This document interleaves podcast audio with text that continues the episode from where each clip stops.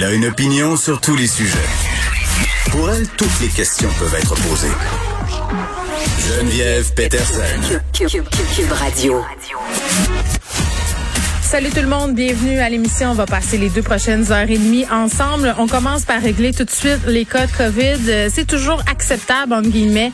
On est à 781 cas, 5 décès malheureusement supplémentaires, mais vraiment, cet état de stabilité se poursuit. Est-ce qu'on va voir réellement la lumière au bout du tunnel bientôt? J'ai envie vraiment qu'on nous cale en bon français un point de presse à 17 heures très, très bientôt. Qu'est-ce que ça veut dire, les points de presse à 17 heures? Ça veut dire qu'on nous annonce euh, des choses qui sont importante. Le premier ministre Legault, qui la semaine dernière nous disait qu'il était en train de goupiller tout ça là, avec ses équipes, à savoir euh, ça va être quoi le plan de déconfinement?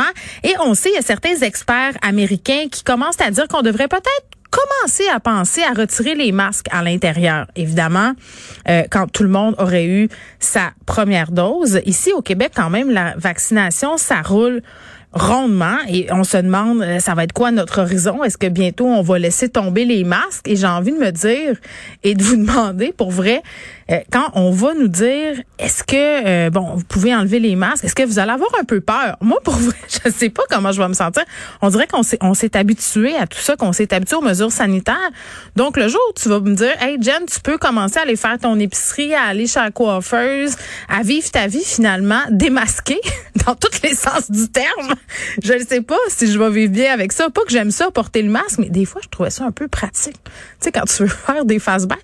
c'est vrai, tu sais, ce que disait M. Arruda, ça crée un faux sentiment de sécurité. Bon, on l'a su par après, là, que ça nous protège contre les fameux aérosols, mais, c'est vrai que je me sens plus en sécurité quand je porte un masque. Mais, mais on est bien tanné, puis on a hâte, évidemment, que les mesures sanitaires euh, s'assouplissent.